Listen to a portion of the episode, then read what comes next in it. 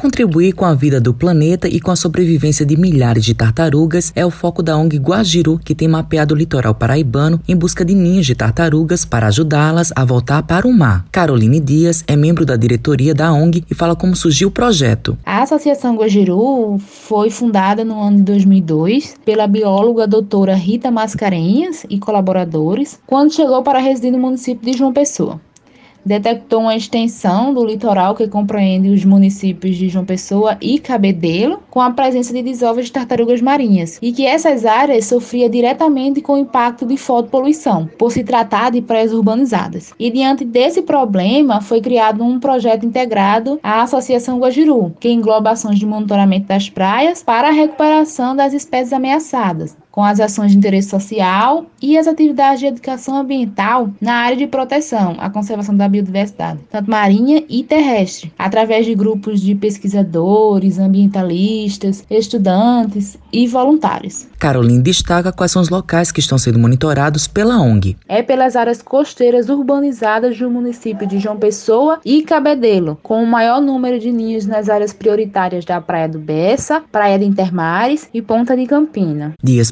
pontua como é que acontece a eclosão dos ovos e o tempo previsto. Acontece quando os filhotes rompem os ovos e nasce após um período de incubação que varia entre 45 e 60 dias, dependendo do calor do sol. E em movimentos sincronizados, esses neonatos eles emergem em conjunto, retirando a areia até alcançarem a superfície do ninho. Matheus Silomar para a Rádio Tabajaro, emissora da EPC, empresa paraibana de comunicação.